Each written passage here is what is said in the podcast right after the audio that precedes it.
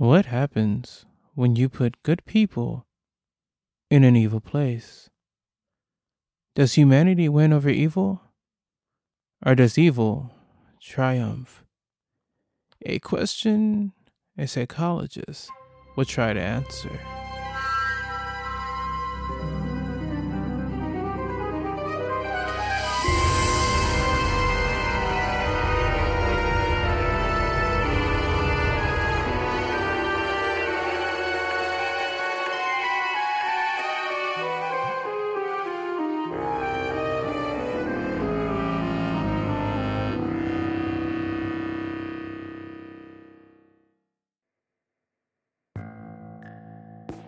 Well, hey there. Glad you're back. Welcome to Season 1, Episode 7 of Not Another Horror Podcast. Now that you're here, I guess we can get started. Now, if you don't know who I am, I'm your host and curator of all things strange and unexplained, Anthony Rossetti. You might be wondering what case are we going to dive into tonight? Well, it's our first case on human experiments. We're going to explore a case on how terrifying the human mind can be. We're going to explore the case of the Stanford experiments right after this. Hey there. It's your host and curator of all things strange and unexplained, Anthony Rossetti, and I just want to have a quick heart to heart with you. Now, you've probably been wanting to start your own podcast, but can't seem to get the ball rolling, or you just don't know where to start. And trust me, I get it.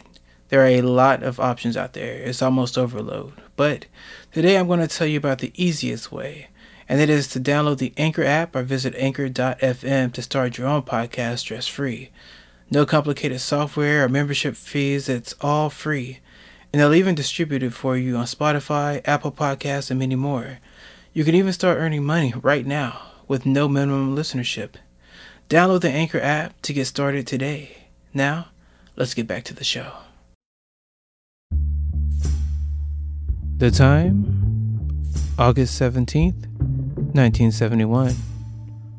The place Palo Alto, California. It was a beautiful late summer morning in the area. But for nine young men, things were about to get pretty bad. You see, on that morning, these young men received visits from local police officers. While their neighbors looked on, the men were arrested for violating Penal Codes 211 and 459, armed robbery, and burglary. They were searched, handcuffed, and led into the rear of a waiting police car. The cars took them to a Palo Alto police station where the men were booked, fingerprinted, moved to a holding cell, and blindfolded. Finally, they were transported to the Stanford County Prison, also known as the Stanford University Psychology Department. Maybe I'm getting ahead of myself here because I haven't given you the why of the story.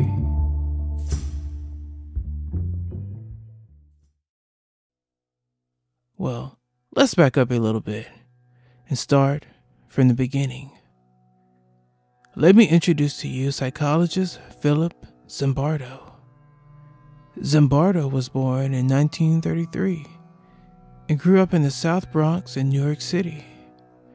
Zimbardo writes that living in an impoverished neighborhood as a child influenced his interest in psychology. He is quoted saying, My interest in understanding the dynamics of human aggression and violence stems from my early personal experiences of living in a rough, violent neighborhood. Zimbardo credits his teachers with helping to encourage his interest in school and motivating him to become successful. After graduating from high school, he attended Brooklyn College where he graduated in 1954 with a triple major in psychology, anthropology, and sociology. He studied psychology in graduate school at Yale, where he earned his MA in 1955 and his PhD in 1959. After graduating, Zimbardo taught at Yale, New York University, and Columbia before moving to Stanford in 1968. His position at Stanford is where he would conduct an experiment that is still talked about today, referred to as the Stanford Prison Experiment. You see, the Stanford Prison Experiment would go on to be his most famous and controversial study. In this experiment, Zimbardo and his colleagues were interested in finding out whether the brutality reported among guards in American prisons was due to the sadistic personalities of the guard, i.e., dispositional, or had more to do with the prison environment, i.e., situational.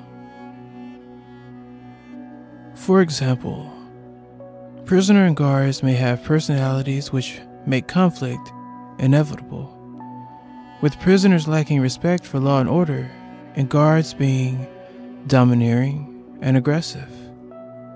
Zimbardo would put out a newspaper ad to gain participants for this experiment. In this ad, he asked for volunteers who wanted to participate in a study of psychological effects for prison life. He also offered $15 an hour, which is the equivalent to $96 an hour today, for 14 days straight you can see the appeal. He would receive 75 applicants. The 75 applicants who answered the ad were giving diagnostic interviews and personality tests to eliminate candidates with psychological problems, medical disabilities, or a history of crime or drug abuse. Participants were randomly assigned to either the role of prisoner or guard in the simulated prison. They chose these people with the flip of a coin. Participants were randomly assigned to either the role of prisoner or guard in the simulated prison environment with the flip of a coin. There were two reserves and one dropped out, finally leaving 10 prisoners and 11 guards. Each cell in this mock prison held three prisoners, and included three cots. Other rooms across from the cells were utilized for the jail guards and warden. One tiny space was designated as a solitary confinement room, and yet another room served as a prison yard. Prisoners were to remain in the mock prison 24 hours a day during the study. Guards were assigned to work in three man teams for eight hour shifts. After each shift, guards were allowed to return to their homes until their next shift. Researchers were able to observe the behavior of the prisoners and guards using hidden cameras and microphones. When the prisoners arrived at the prison, they were stripped naked, deloused, had all their personal possessions removed and locked away, and were given prison clothes and bedding. They were issued a uniform and referred to by their numbers only.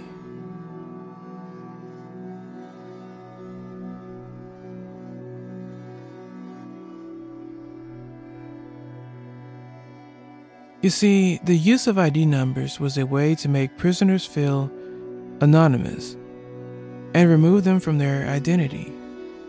Each prisoner had to be called only by his ID number and could only refer to himself and the other prisoners by number.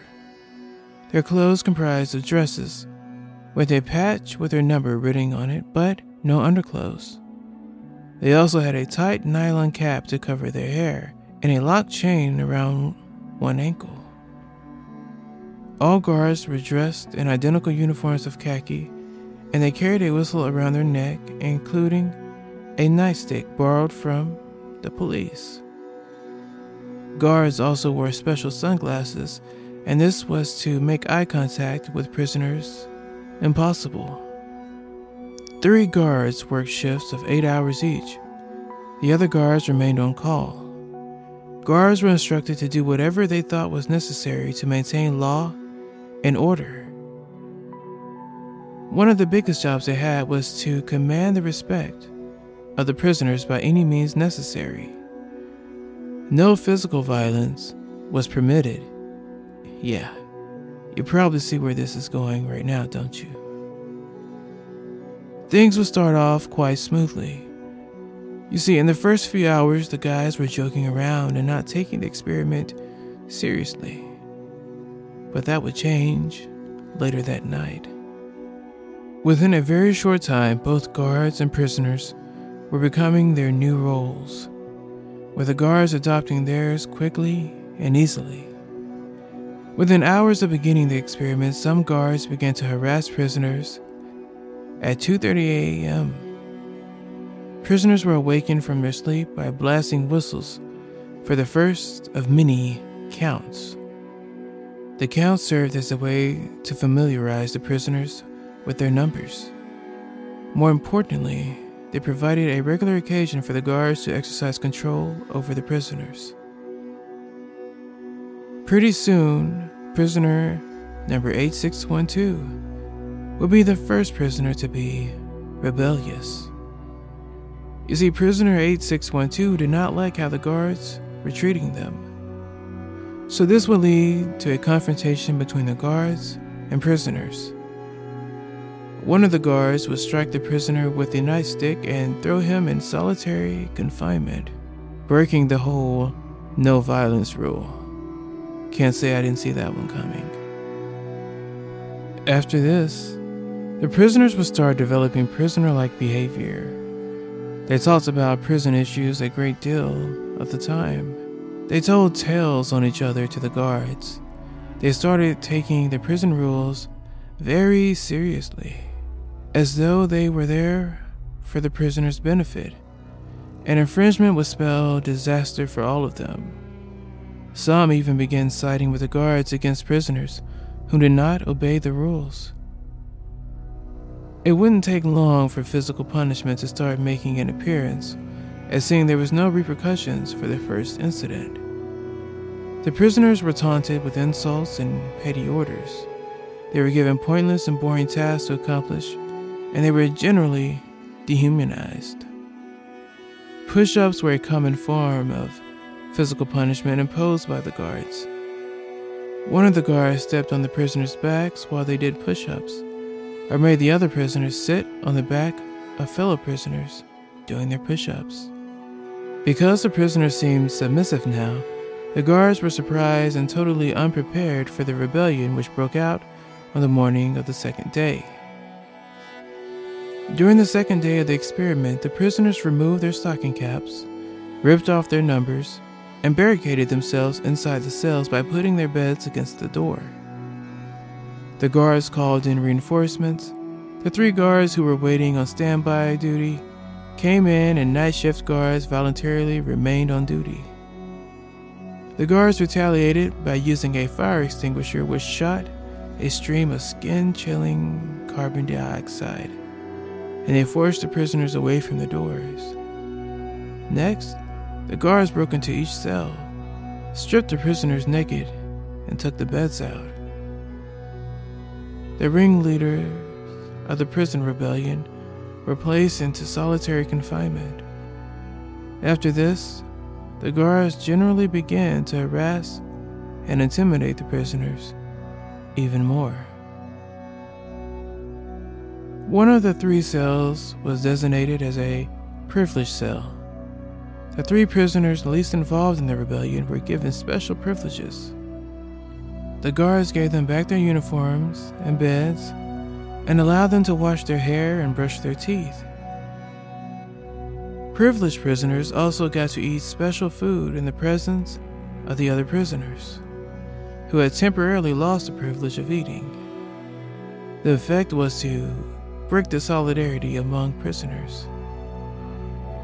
The consequences of the rebellious made matters worse.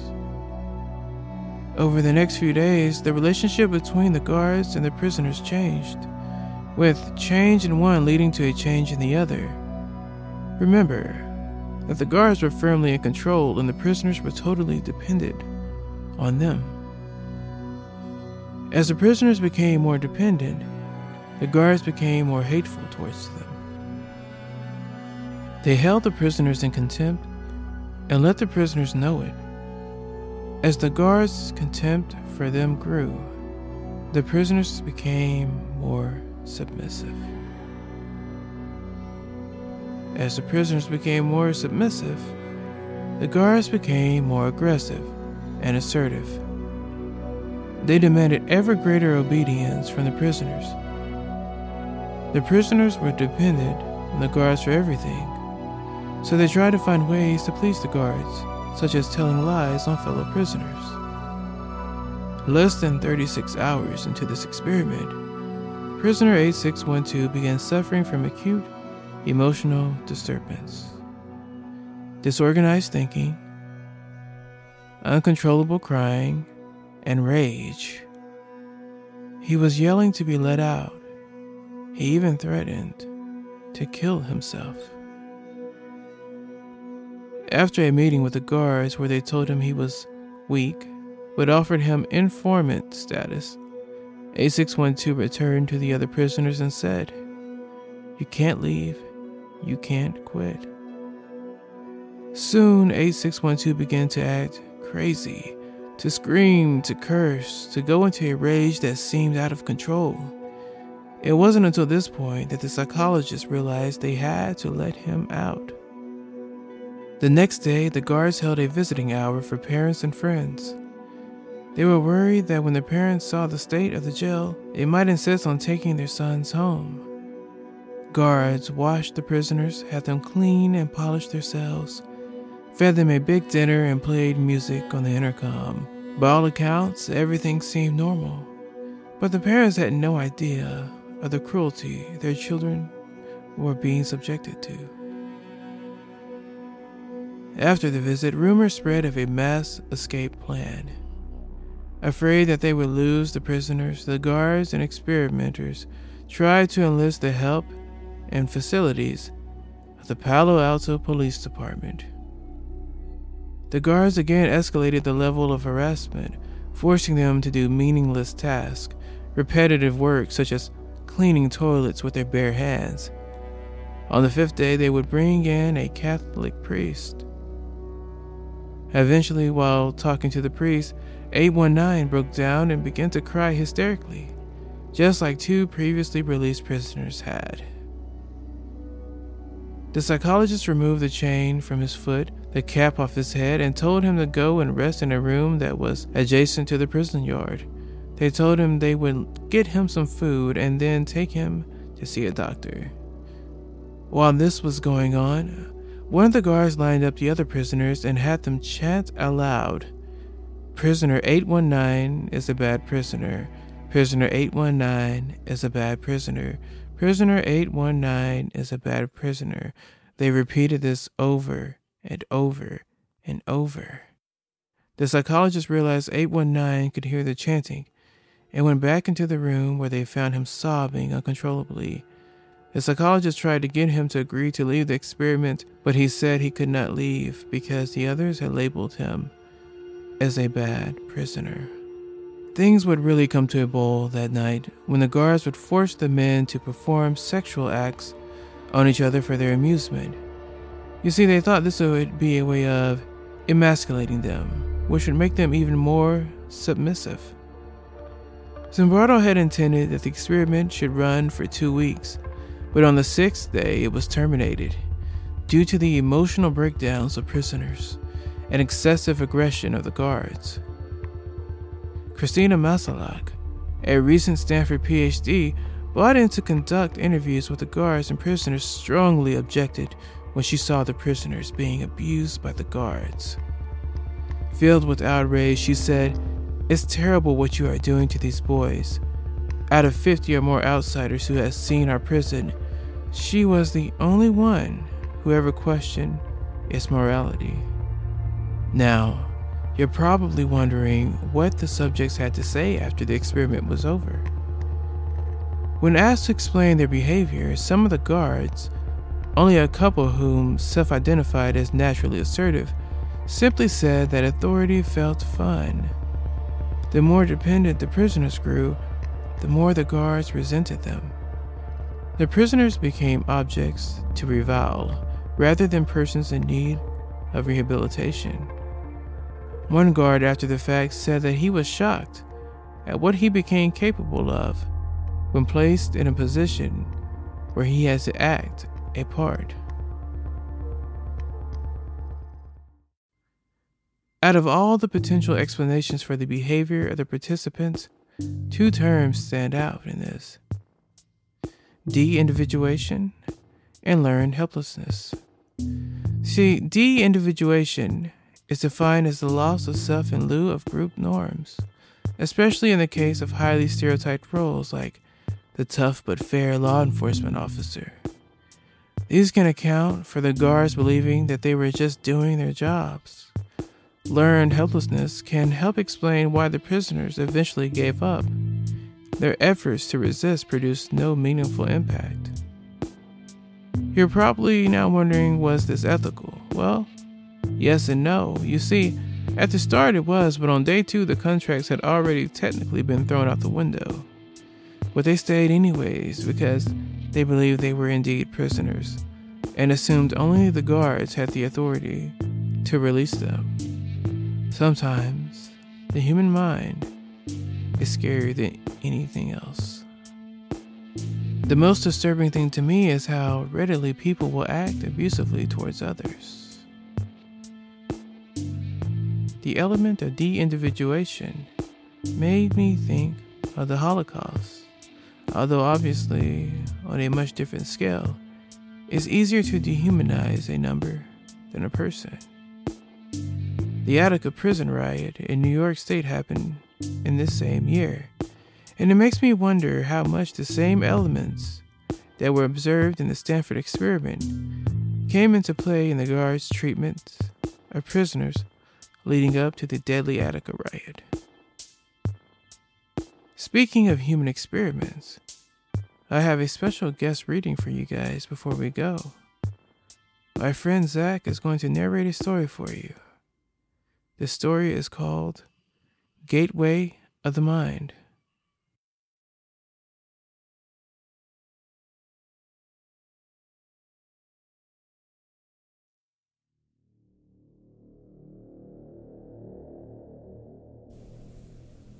In 1983, a team of deeply pious scientists conducted a radical experiment in an undisclosed facility. The scientists had theorized that a human without access to any senses or ways to perceive stimuli, would be able to perceive the presence of God. They believed that the five senses clouded an awareness of eternity, and without them, a human could actually establish contact with God by thought. An elderly man who claimed to have nothing left to live for was the only test subject to volunteer. To purge him of all of his senses, the scientists performed a complex operation in which every sensory nerve connection to the brain was surgically severed. Although the test subject retained full muscular function, he could not see, hear, taste, smell, or feel. With no possible way to communicate with or even sense the outside world, he was alone with his own thoughts. Scientists monitored him as he spoke aloud about his state of mind in jumbled, slurred sentences that he couldn't even hear. After four days, the man claimed to be hearing hushed, unintelligible voices in his head. Assuming it was an onset of psychosis, the scientists paid little attention to the man's concerns. Two days later, the man cried that he could hear his dead wife speaking with him, and even more, he could communicate back. The scientists were intrigued, but were not convinced until the subject started naming dead relatives of the scientists. He repeated personal information to the scientists that only their dead spouses and parents would have known. At this point, a sizable portion of the scientists departed the study. After a week of conversing with the deceased through his thoughts, the subject became distressed, saying the voices were overwhelming.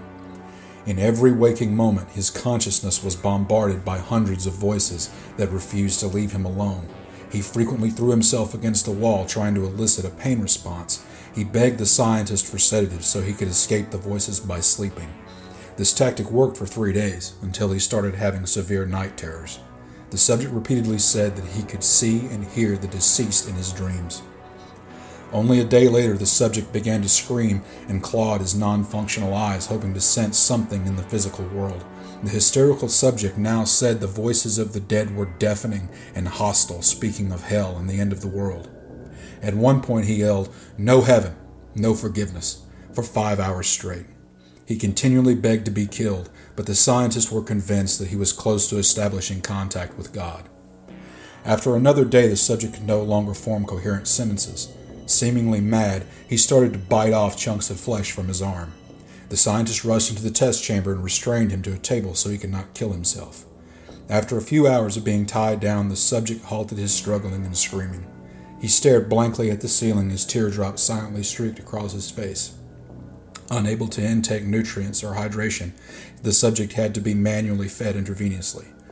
Eventually, he turned his head and, despite his blindness, made focused eye contact with one of the scientists for the first time since the beginning of the study.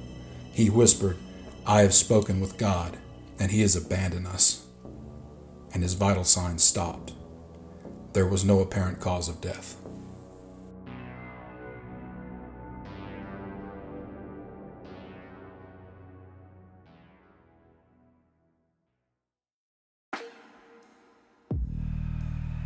That was terrifying.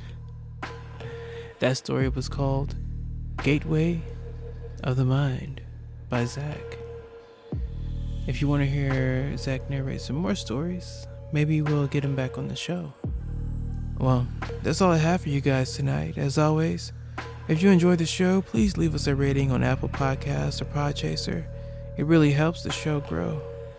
And if you want to hear more human experiment stories, I'm working on a whole Cold War series that will only be available on our Patreon page, so stay tuned for that. As always, stay safe, stay sane, and be careful what you volunteer for.